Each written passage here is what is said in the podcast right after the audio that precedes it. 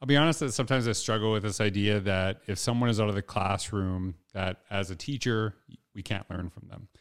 And I'm not saying that people that have left the classroom can tell you exactly how to teach in a classroom today. In fact, I'm actually I, I don't believe that at all. I think there's things that we can learn from from their experiences, but at the end of the day, we have to take that learning and make it our own because you know your community better than I ever would.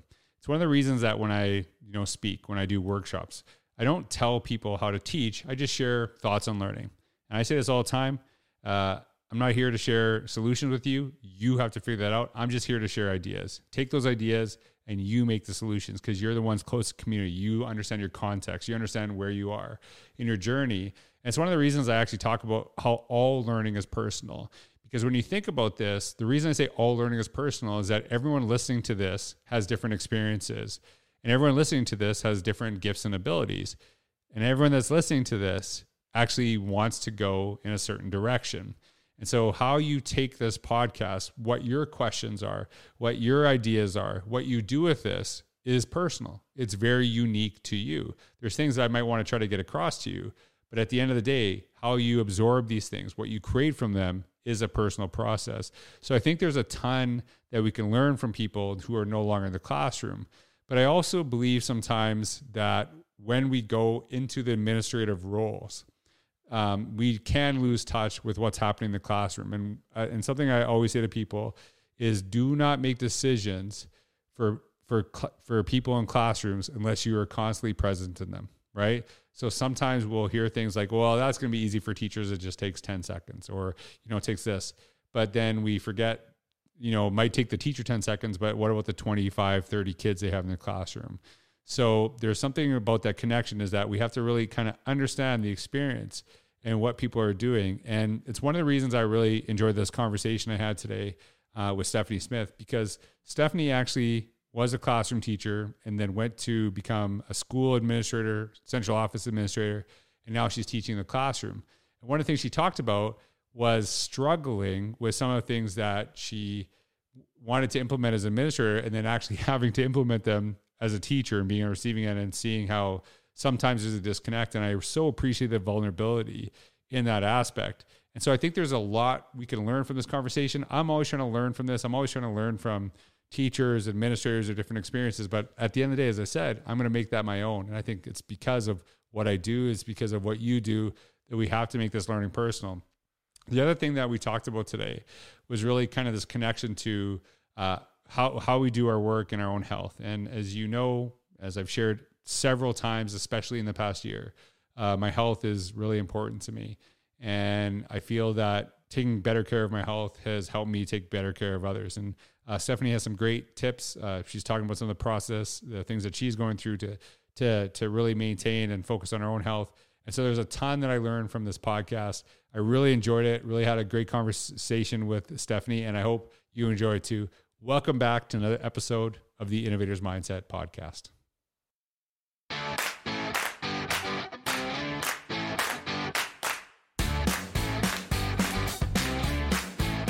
Everyone, welcome back to another episode of the Innovators Mindset Podcast. This is George Couros, and I am really pumped to have uh, Stephanie Smith, who is currently a, a teacher in Illinois, uh, in her classroom doing the podcast after uh, an extremely long day. So I, I really appreciate uh, you being here, taking the time to, to join me today. And just a little bit about Stephanie, of what I know about her, and I'm going to let her introduce herself. Uh, she's she's has a big focus. We actually had a, a good conversation about this, uh, but also I see you emulate it in the stuff that you share on social media. Um, you know, with your personal and professional. Um, you share a lot of you know your journey in health and it's something that i'm very interested in obviously i've really trying to take control of my health uh, especially you know during a pandemic i think it's really important that we focus on being healthy ourselves because uh, you know obviously there's there's an impact to that and not just physical health because i think a lot of people that's what you can easily see but mental health um, as well. But also uh, you have a really interesting journey of you know going being a classroom teacher going to school-based admin, being in central office admin, now being a classroom teacher. So uh, some perspectives that are probably very unique. Because I, I, I, that's a that's a very unique journey. I don't I don't know many people um, that that have gone that way. I guess some you know and and and I will say this so you don't have to by choice because sometimes. Thank you for clarifying. sometimes people, sometimes people, um, I, sometimes people uh, do do that, but it's and I said do do, so I have to point that out every single time if I say it. So that happened. So, anyways, uh, yeah. So like, I think that's an important element because it's like, what happened? Like, is that you know, some people are like, what happened? Like, why are you back there? So, um, Stephanie, thank you so much for taking time at the end of a busy day to spend more time talking about teaching because like what's better to talk about teaching you know basically all day long so can you just tell us a little bit about who you are what you do now and how you got to that point sure uh, thank you so much for having me i'm so excited to talk to you i let's see, I started my teaching career in 2003 in Massachusetts. I was one of those uh, maybe nerdy, fortunate people who knew I always wanted to be a teacher. I had mm-hmm. some really awesome role models and you know, I, I loved English and liked writing and reading books. I was like, this is going to be the best thing ever. So I went straight from college uh, to teaching high school, which I did. Uh, took a little break to go to grad school and then uh, found myself teaching again. And you know, I really did love the classroom. Um, had some cool experiences working in New Hampshire where they developed extended learning opportunities um, where students could get high school credit for doing things outside of school. Um, so, some really like non traditional ways that kind of informed my sense of what learning could look like if you kind of took away some of the uh, traditional model of the school day or even like a structured curriculum where kids could design these really cool learning experiences. So, you know, I relish that for sure. Um, I did become involved in curriculum writing and was sort of tapped on the shoulder by my principal to take on a role in the high school um, where they had some need to to do that. Um, so it was through that process that I kind of became an administrator. Um, mm-hmm. And then my family moved to Illinois, um, to the Chicagoland area from New Hampshire. And I landed in a really interesting district in the north suburbs of Chicago. I worked some as a gifted and talented coordinator, um, organizing some enrichment experiences for students and you know coaching teachers through differentiation um, and then I found myself in central office administration, where I served as the director of learning for the school district for a few years. Um, and, you know, after a few years of being in central office, I, you know, a lot of it had to do, you know, I have young kids. Um, I have a second grade and fifth grade daughter. And um, my job was pulling me, you know, my work life balance was not quite what I wanted it to be. Um, at the time with like evening meetings and things like that. Like I missed mm-hmm. my kids. That was a piece of it. Um, but you know, uh, central office administration work can ebb and flow too. So it wasn't just that piece. Um, right. Although that's an easy answer, right? Like I wanted to see my kids more. Um, right. But I really just missed the classroom, right? It's like I found myself in a position where the work was interesting and I worked with some really amazing colleagues. Um, I liked being thought partners with people and um, designing learning initiatives. I got to do a lot of really cool stuff learning about technology. I got to handle a lot of people, the innovators mindset, and talk to them about empowering kids. Yes. And lead lead some PD. I didn't know um, that. I didn't know that part. Yeah, like, that's not why I asked you on the That's not why you asked me on here because oh. I was like my receipt for book sales. no. um, cashed it in. Um, no so all of that work was really interesting but ultimately like my day to day like I, I, felt like something was missing and i know recently you were talking um, in one of your podcasts about this idea of like what makes you happy and like mm. it, should you ask for a different role and like if you're coming to work every day and like you're not feeling happy like certain aspects of my job made me happy but like something was really missing and i, I was yeah as much as I tried to spend time time in schools and spend time with teachers, like I felt really far away from the kids and kind of far away from why I got into this in the first place. Mm-hmm. And a lot had shifted in education since I left the classroom. Like in that particular period of time, technology changed so much and resources changed so much. And even the ideas about empowering kids and giving them more ownership over their learning, things that I was leading professional development on, I hadn't experienced fully in the classroom. Right. And so, like, I had both like this desire to live a happier day to day, like being closer to the kids, but also like a real curiosity about like, can I do this? Like, I'm talking right. to teachers about doing this stuff, but like, can I walk the walk? um, and so a teaching position opened up in the junior high in the district where I work. And, you know, I went to my superintendent and I, I said, could I be considered for this teaching position? And, you know, I explained where I was and he, you know, ultimately is very supportive. And I went through a, a process. They didn't just, you know, put me right. back in the classroom. I went through a process in the building with the teachers and the principal. Um, but I've been back in the classroom now for three years. So it's been an interesting time to come back to the classroom right. for sure. Okay. When's, when's the hardest time I come back to teach? right now. Yeah. Um, it's, but it's definitely been a journey for sure. So, hey, like, it's actually like, there's so much I want to ask you about, to be honest with you. And um, one of the things that I know I hear a lot from teachers is that there's like a, a disconnect from you know central office admin. And you you you, you kind of said there is a little bit right? And one of the things i really focus on in my work i don't tell people how to teach. I don't. And i think there's a there's a little catch here right? Because i think a lot of times people say oh you haven't been in the classroom blah blah blah. And i don't like when it's just like we just dim- dismiss because then i also see people that teachers love who have never taught a day in their lives right and so I, I think we can learn from anyone, and that's important. And it's like really, and I say to people, I'm I'm here to give you ideas, but you have to figure out the solutions. I don't understand your context. You have to figure that out. So I think part of the the way that I approach doing professional learning is to share ideas and talk about learning, but never tell anyone how to teach. That's I don't really see that as my place. And I think you know that connection um, of of of what you kind of talk about.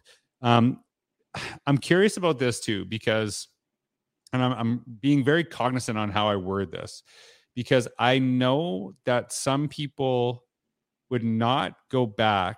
And this is not, I know this is not you, by the way. They would not go back to the classroom because they would see that as a demotion sure. or a negative. And I actually think some people get into admin and they stay in it and they're not necessarily great at it. And it's not because they're not great people, but I actually I I I excelled in administration. I was a much better administrator than I was a teacher. I can say that right away. And there I think there's just certain things. And I was I'm still very I was still very kid focused and things like that too. Um, but I just that was just the role that I excelled in. But then I know some people are just much better suited to the classroom that go into admin and they won't go back because they don't want that perception right? And i and i don't see it as a failure right? Like if you're meant to do like if you're meant to like some people are meant to coach some people are meant to play right? And i think that i would never fault someone who's like you know went to coach in a sport and say you know what? Isn't for me. I'm going back to play and do you know what I mean? I that's a bet. I don't know. I'm trying to be cognizant of that because I don't want to like I I don't see it as I don't see it as I see it as a a step back. I just see it as a, a different role. Right? Sure. I, Did you struggle I, with that at all? Like, um, I I think I wrestled with the decision enough privately before I made it, like knowing right. that that was how I felt, and also feeling like happiness and following like what you felt like was your purpose meant right. more to me personally. Um, I also was like um, studying to be a health coach and felt like compelled to be involved in that space as well. And so I felt like I was going a different direction, but I will say perception in a lot of ways. Like as I talked to, you know, I did it within the same district too, right? Like, which is right, kind of right. crazy, right? Like, um, so I did feel like I had to say to the teachers, like, this was my choice, right? Like as you were saying, like, right, um, I really want to do this. Um, and I think for some people, you know, it's it's really easy sometimes. I think in any field to get onto this like path of like what am i achieving next? Like if you're somebody mm-hmm. that's not comfortable and we were talking about that a little bit like when you're somebody that wants continual improvement and you don't fear change like you can kind of get on this wheel or or this ladder right that takes you to a place and then it's like you arrived and you look around and you're like i'm not really sure i want to be here. Like i was following this path of like achievement and like taking on more responsibility and things like that and like there are aspects of this that are really amazing but like also this i'm not sure that this is what makes me happy and so right. like i could sleep at night with that but i did you know there were people that were like i can't believe you're like giving that up or you know like oh like salary cut like people ask me all kinds of questions right. and right. so you know i haven't it's nothing i haven't heard but i do like i truly believe that like um being a teacher is a hard job and so mm-hmm. you know it, it's rewarding it's also really challenging so i think you know I meant it. I I, right. I wasn't trying to choose a, a, path that wasn't, you know, that was much easier. I really wanted to like right. roll up my sleeves and kind of like give it a go again. well, I, I, think there, I, there's a there's an important reason I'm asking this question because I know there's people listening to this podcast right now who probably are in central office, maybe central, you know, in that place, and they love teaching, they miss it, they feel that's a place to be and my advice is be where you feel is the best place for you to be. That's yeah. that's that's it is right? And i like i said it's it's it's a different it's i don't see it as like it's just a different role right? And i understand um you know obviously pay and all, all that stuff right? I i do i i don't like people there's you know people are like kind of you know crap on speakers and things like that too and i see that. This is what i'm meant to do right? And it's you know and i'm i'm you know you do that whatever. It's obviously sometimes it's out of jealousy to be honest with you. Uh and but uh, like if i like here's my question all the time. What would i tell my kid?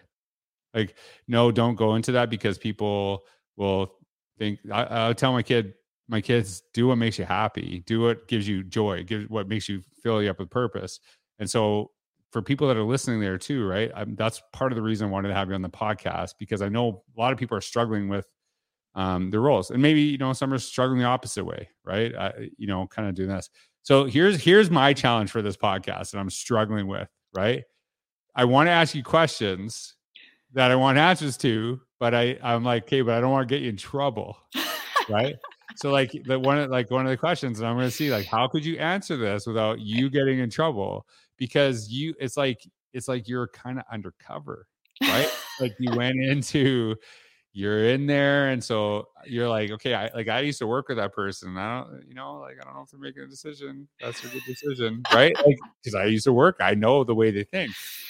So like uh, how do you i was an undercover teacher right yeah totally totally it is actually that's just like you give me a good idea for a different podcast and our other episode now it's like a tv show like undercover teacher right? Seeing this like seeing how decisions are made. So like how do you how do you deal with that when because because the thing with central office they make decisions that impact teachers yes. right mm-hmm. and now like so you went from being the person making those decisions to being the person that the decisions are often made for and i i i'm a big advocate of like you know we have to get all stakeholders involved in decisions that we make for communities obviously but sometimes we have to just make decisions uh, you know, we can't get input on everything, right? So how do you deal with that? Like, do you how do you and like as as professional as possible? Sure. Should, we should have done we should have done like a you know like a blurred out. Change my voice. yeah, yeah um. Well, I think I'm fortunate, and like I, am not just saying this because it it yeah, sounds right. good, but yeah, right. I think I'm fortunate because I really do believe that um, the people making the decisions, uh, first of all, try and hear from all stakeholders as much as possible, like through the the processes that they use to make right. decisions. You know, almost always there's committees and opportunities for people to say things, and like we're a small enough district where, you know, we we call our superintendent by the first name by his first name like he's right. a very generous you know and kind person and i think he's approachable and so there's like a community feel here that i think eliminates some of that like mm-hmm. teachers mm-hmm. do naturally have a lot of um, input and voice and so i think that's one thing that's helpful the other thing is i, I do think um, we have people who have the best intentions for for teachers and students and right. so i'm not left in a position to like defend a lot um, which is helpful or, or ever, um, or ever, you know, or ever. um, but I do, you know, I think just in general, it's like a perspective at seeing how things are done like I always felt this paranoia as a teacher before I was an administrator that I would be taking part in a process that was inauthentic. Like, oh, they already know what they want to do. And I'm just here, right. like, to go through the motions so that they can say there was teacher involvement. Like, I was a bit of a skeptic. Like, right. you know, just tell me what you want me to do. Like, right. Like, I, I, I was a team player, but at the same time, like, I, right. I felt like there was always, like um a plan that was mapped out for like the next decade, right? right. like we were supposed to follow it. And you know, the reality is things change quickly and there are a lot of moving pieces to what's going on at that like level of administration and a lot of times they really do you know and i, I know i did as administrator i wanted to hear what the teachers had to say before mm-hmm. decisions mm-hmm. were made and like sometimes I think that's hard to believe. And like what I have found is on both sides, um, and not just in this school district, like in other districts where I've, you know, held different yep. positions, like people can make a lot of assumptions about what the other side is thinking. And like, it comes down to like relationships and communication. Like so often, you know, if someone walks out of a room, it's like, oh, well, like you know people heard that the principal wanted us to go ahead and like come up with a full plan for this and it's like oh i think he was just like bringing that up to right. you know see if we had any thoughts like we were we're not expected to like do any work on it and so i think it's just it's a reminder to me about the importance of communication and relationships and like you know for people on both sides to be open to dialogue like when there are questions because it's when people like sit and wonder and question right. and right. like they get paranoid and think that you know things aren't positive like that's when um, the culture takes a hit. And so I'm always like, I'm a good listener, and I also know when people just need to say something and don't need an opinion. Right. so that's important too. that that actually like uh, like it, when you talk about that, there's a certain amount of trust that has to go in that process, right? And trust is built over time. I remember when I was a principal, I would tell my staff straight up, "Hey, like I will tell you when there's a decision that I have to make where I you're you can tell me your input, but it's not going to matter because that is like there's outside sources. So like sometimes it's a district demand that I have to do, right? So I don't want to I never want to get your input pretending I can actually take it and do something with it. Now you can tell me it, but just I'm going to tell you straight up, this is not a this is a this is a decision that's made.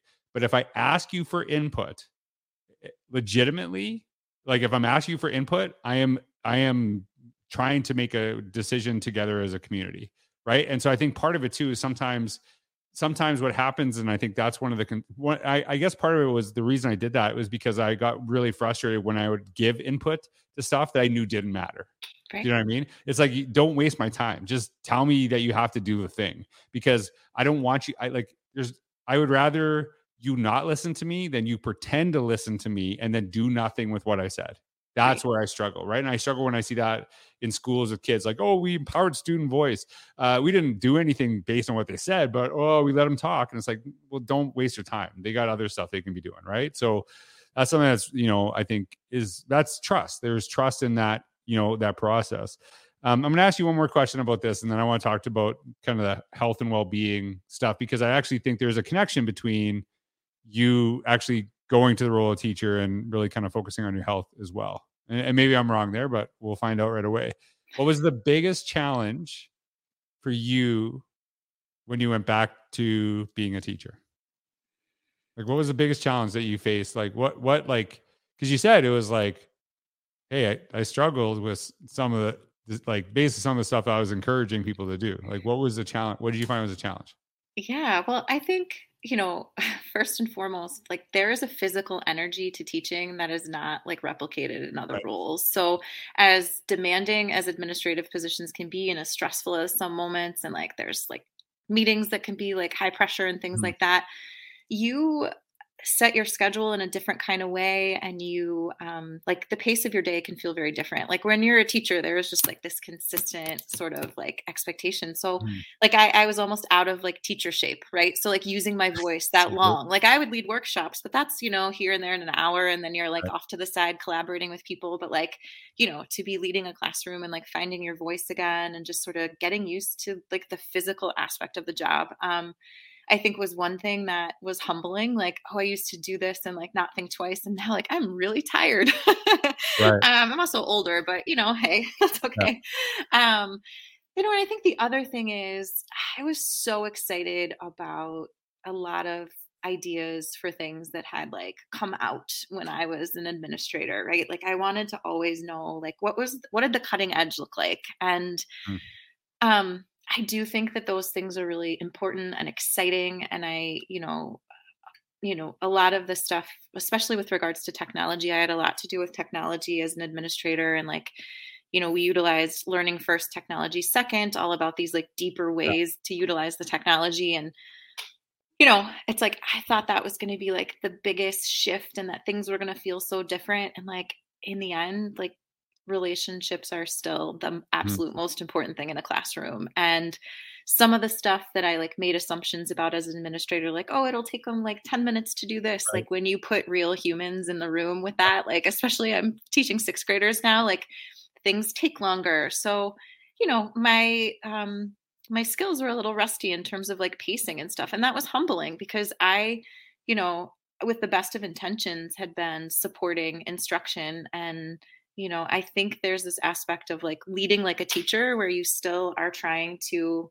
flex some of those teaching muscles even if it's you do it while you're leading pd right um because it's it's an art form for sure it is yeah. yeah i like that i like that the teacher shape right yeah. like even uh, like I know some of the ridiculous things I was thinking about when you talk about this. I'm like, like I used to be able to like not go to the bathroom all day. Yes. No. Right? Okay. Yeah. I gave up right? the ability to go to the bathroom whenever I wanted. That was like, you, like, you, like that's like a skill. Like that's like something you develop. That it's like a yes. weird thing, right? The ability yeah. to like not, you know, to eat when you can. Right.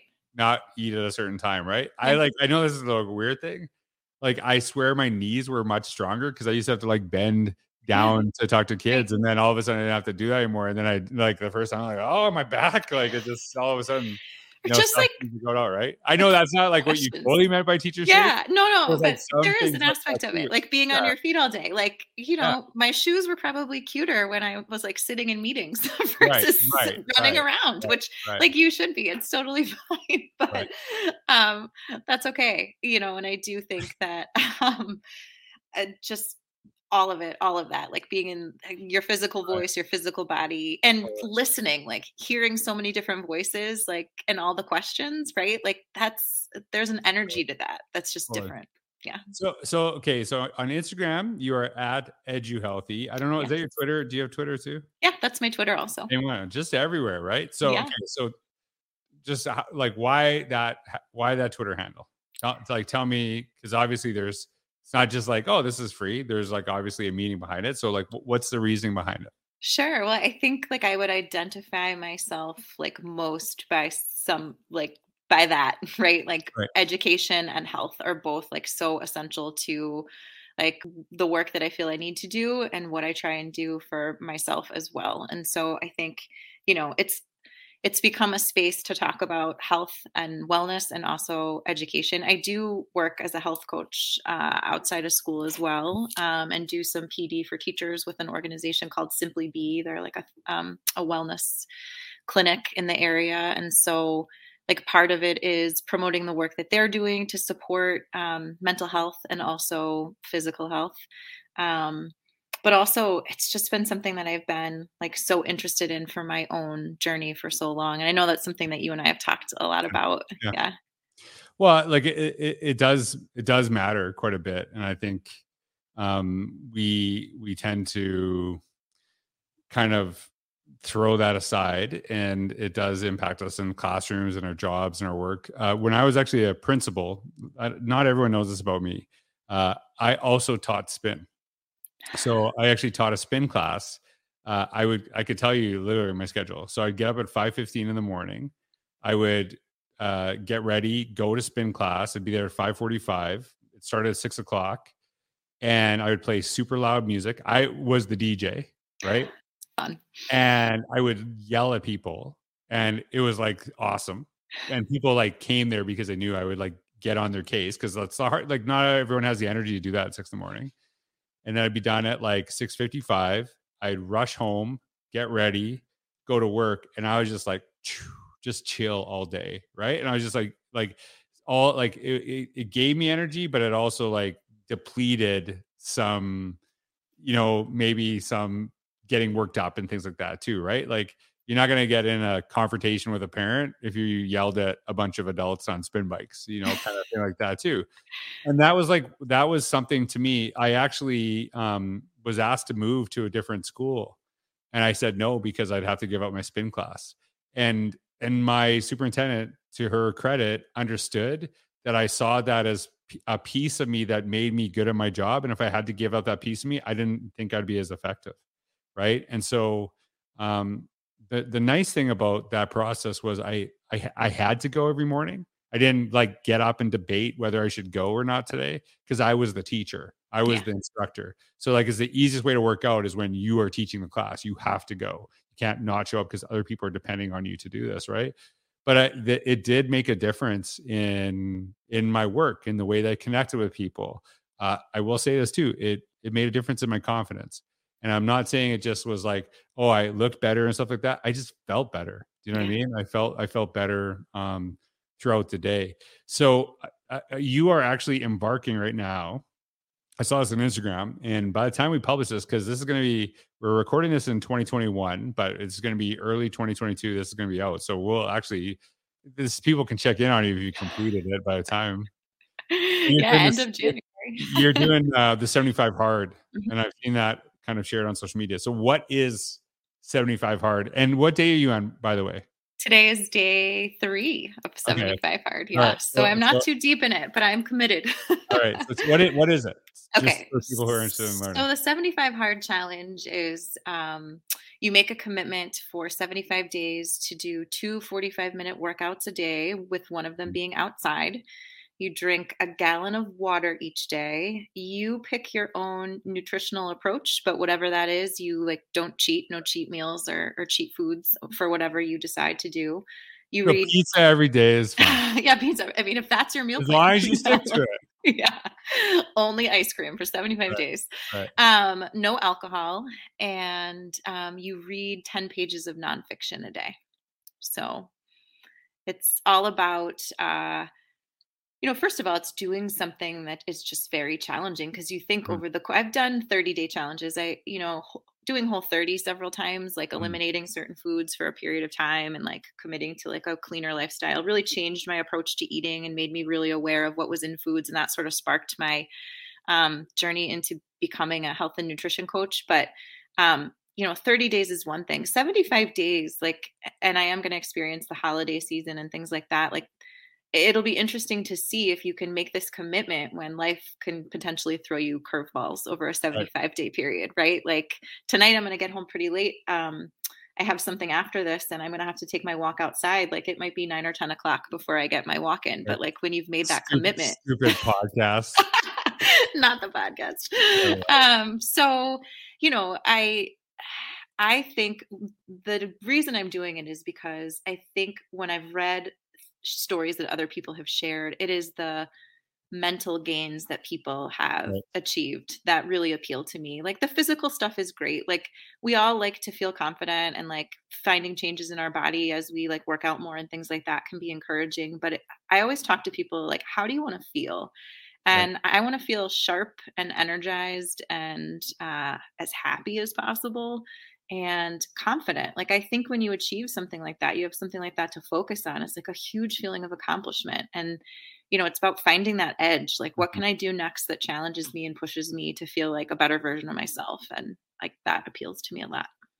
Okay, so so if you are interested, follow Stephanie on at EduHealthy. More on Instagram, probably sharing this than you are on Twitter. Yeah, I am. Or you can follow her either place, but you know, cheer on as we do this. You know, I'm going to tell you, I'm not that impressed with it. And why? Because you're in Illinois. Try that in Canada where you have to wait 45 days, 45 minutes outside. There's like, they actually had a, a Canada versus Mexico uh, soccer game for world qualifying yesterday. And it was like, I don't know, I guess it'd be like minus five Fahrenheit. I don't know what the, it's like, was, I don't know what it is. I can't do the conversion.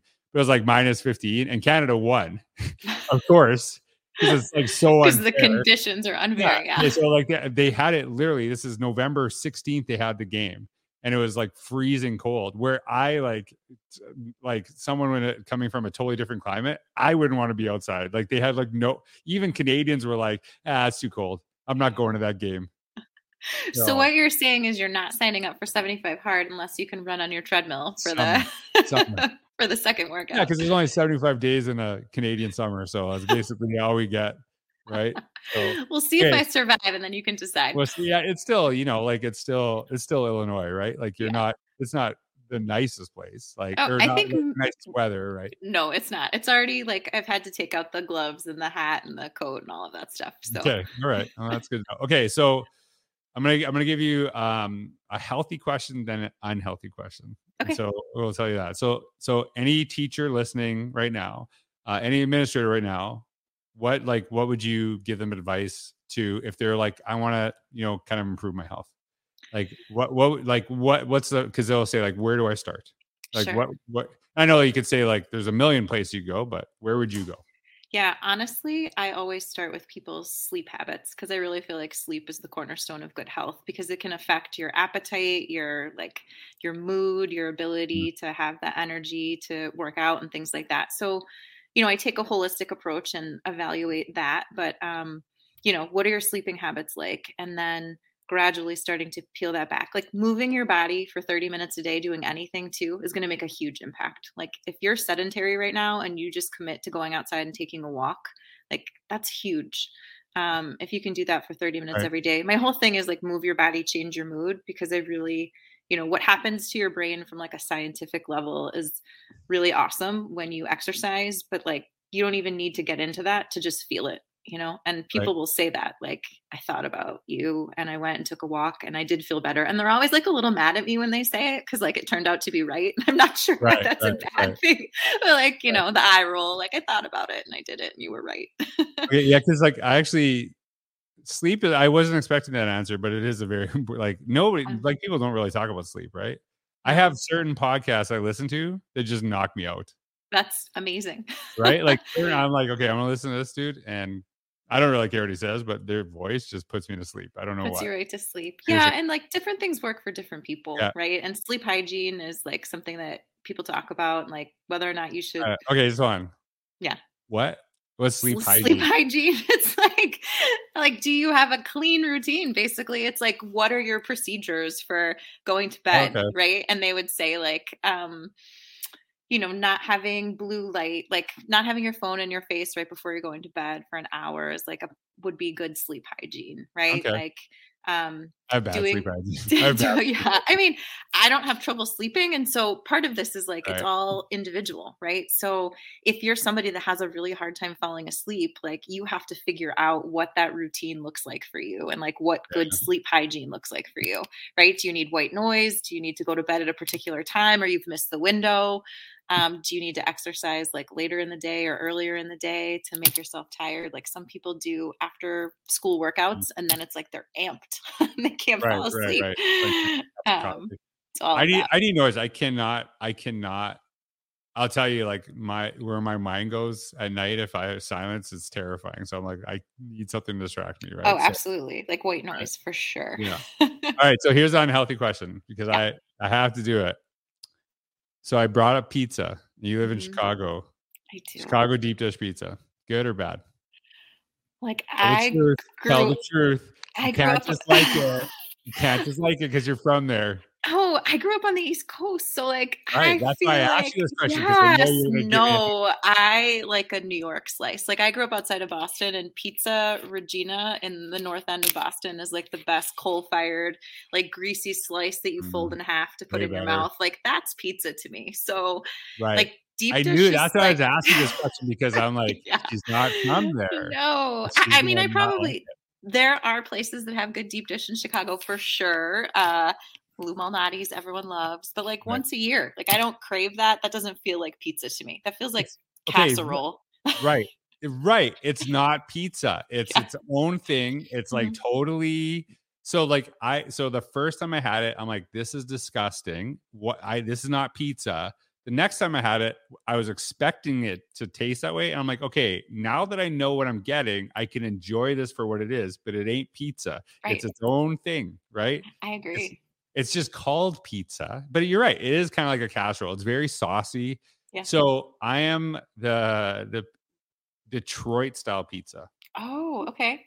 So like style pizza. it's in squares. What's to yeah, it's like in squares, but it's like it's a little bit like it's more bready. I'm like I like yeah, it's good. It's Okay, so here is a totally not healthy tip, but um, and I won't be doing this during the next 75 right. days, but I've Yeah, it's probably not the best thing. Like, hey, what day you on? Let's see if I'm gonna be screw it up. so hungry. Tomorrow I'm gonna be like day Yeah. one because I ate pizza. Thanks, Right, George. right. Well, Um, if you just put it in your routine, you could have just had it every day. That's that's your fault now. Um, so I've discovered that hot honey is like very delicious on pizza. So like there's a spicy honey. It's like pretty easy to get. Like drizzle it on a slice of pepperoni pizza. That's a, that's something you have telling to. That's something you probably have to do in Chicago to like fix the Chicago deep dish taste. No, Like, I wouldn't do it on deep dish anything on regular pizza. All right. Hey, you, and okay, this is that last question. Are you uh so do you follow sports at all? Like Uh, I'm more baseball than anything else, but I have Oh, some who's your, allegiances. who's your team then? Who's your your baseball team? The Red Sox are my team. Okay, Red Sox. So you're not so you're like not like you're just there. You're just not like you're not like immersed in the Chicago like This is my eighth year here. I mean, like I root for people here who like make everyone else happy. Like it's fun for me to see my students. that's my team, the Chicago. And like this, do you know this? You know that song? yes, I do. Yes. I actually Yes. have it on my soundboard. Oh, There you Chicago go. Bears. Yeah. Yeah. So I just yeah. So I'll okay, root for the Bears. I mean, I grew up going to Patriots games, though. You got to remember that. Right. Well, yeah. It's basically your whole half your life they've been, you know, amazing. Yeah. And then they have the one year and now they're good again. So the Bulls actually are very, very good right now. Ah. So yeah, Chicago Bulls are like they're the most fun team to watch in the NBA right now. Oh, a couple years ago we were going a little more often, and they weren't as good, but the games are still super fun. I mean, they're like so good right now. They're I'm so, attached to the Bulls too, just like Jordan growing up. I mean, that was our like Mhm. childhood, right? So Right, like, how do you not feel nostalgic seeing a Bulls game live? they, Like, they are they are like the team this year. I Right. I think they're going far. Just you heads up on the Bulls. I'm telling you. I'm telling it. This is uh, November 17th. They are going to get at least to the Eastern Conference Finals, if not get to the finals. I don't know if they can win it, but they're they're getting that far. They're so good this year. all right, I'm calling it November 17th, 2021. Chicago Bulls Eastern Conference Finals, right? Okay. So hopefully, are you not a Celtics fan? Are you? Because I have to like maybe I won't post this podcast. Oh no, no. I'm not currently. I mean, right. Larry Bird as a kid. Come Larry on. Bird. Yeah, I met Larry Bird on my 40th birthday. Oh, you did Yeah, just I- ran- randomly, or I no, I so okay. I was actually at uh, he's he's at Indiana Pacers basketball game. So he's I think I think he's the GM of the Indiana Pacers.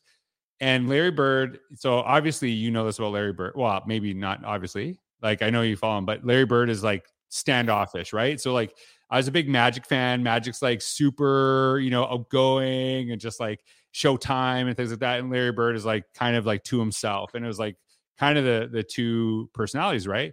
So uh, I went to Indiana Pacers basketball game on my 40th birthday, and Larry Bird was sitting on the side because he's the GM. He's like sitting on the side, and I was like, "Oh, that's cool. That's Larry Bird. That's like so cool, right?" Kid, I like I grew up watching Larry Bird. I hated him, by the way, right? I hated Larry Bird because I was a Lakers fan right. and uh, I saw a kid go up and get an autograph during the timeout. I'm like, oh, that's super cool. Like I said to the the uh, person in the aisle, that's super cool that kids can go get uh, his autograph. And she's like, no, anyone can go. I'm like, really? And she's like, anyone, anyone in the stadium could actually go down, get Larry Bird's uh, signature, which I was like shocked that he would allow that Yeah. and and uh and he would like sign whatever right so like every timeout people go get his signature I, I do you even care about this i'm like I do because I'll tell you, I met a basketball player who was so Yeah, awesome. so I go, so, so I actually go. I'm so getting. I'm so getting. So I have a very good friend who's Yeah. like a diehard uh Larry Bird fan. So I have two tickets. So I get him to. So I go up to him. I'm like, Mr. Bird, I am like such a big fan. Which is like I want to say like, man, I hated you when I was a kid. But I was like, like you when you get older, you appreciate those really good players, right? Yeah, the talent for sure. And and Larry Bird, I said, you know, this is such a cool thing because it's my 40th birthday, and he said to me, "Happy birthday," and I was like. Oh my Oh. god! Larry said happy birthday, and then I sent my buddy the the extra ticket. And Oh, that's amazing. Yeah. That's amazing. Yeah. I uh, randomly met Charles Barkley in Atlanta a couple of Really? years ago, and he was so gracious. Like, Mm. I did the same thing. Like, I played basketball as a kid, and I Yeah. used to foul out a lot. So I'd yell, like, no blood, no foul. Like, I was a big Barkley fan. Right. I like the. Suns actually as a kid. Yeah. Um, so when I saw him, I was like, "Oh, this is so cool." He just was sitting there, and so Yeah. I walked over like nervously and was like, "Mr. Bar-, I did the same thing, like Mr. Barkley, I just wanted yeah. to like say hi, right?" And he was like, "Sit down." No, really? yes, yes. He sat. I sat down. I met like his neighbors um, because they lived in the, the. There was a restaurant and they lived above it, and he was so like generous. Yeah. Like, oh, you're visiting with your friends. Here are the places you should go to eat, and oh, you're a teacher. Like that's so great. That's like so he just cool. was so kind. Yeah. Like it fulfilled every like you know thought you have like about what how cool it would be to meet somebody. Like it's Yeah. nice when people are what you hope they would be. He's like an interesting guy. And I know this is like turning into a basketball podcast. He's an interesting guy because his whole thing was like he was such, you know, so tough and like, don't look at me as a role model. Right. That's like one of his famous commercials and something he said. And then he is like this very like down to earth, the perception of it too. Right. And he is mm-hmm. actually like someone I'm very interested in, like, feel like, like eh, to be honest, he's like a per he like one of my litmus tests. Like, do, is that a person I feel like I could sit down and have a beer with, right? Yeah. Even though I don't drink beer, and you can't have beer because you're doing 75 day hard. So Not for 72 more days. it's true what it is. So, anyways, I don't want this to evolve into because yeah, I know people are like, oh, here he goes with the basketball stuff. This one, out. but That's okay. They can Google Barkley taking a golf swing. That's also Right. fun to I love it. watch. yeah, it's very good. He's got the worst hits ever. So, Stephanie, thank you so much for being on the podcast, especially after a long day. Um, people, if you're listening, uh, connect or connect with Stephanie on Twitter, Instagram at EduHealthy. I hope people get they'll- by the time they see this, we'll see how you're doing. We'll see if you're at day three. We know that you know something went wrong. Well, now this is good repeat. positive pressure for me to stay on track. Right, right. So yeah, by the time this is posted, you should be done and have like we should see the results, all that other stuff, see how it went. So, anyways, thanks everyone for listening. Stephanie, thanks so much for being on, and I hope George. everyone has a wonderful day.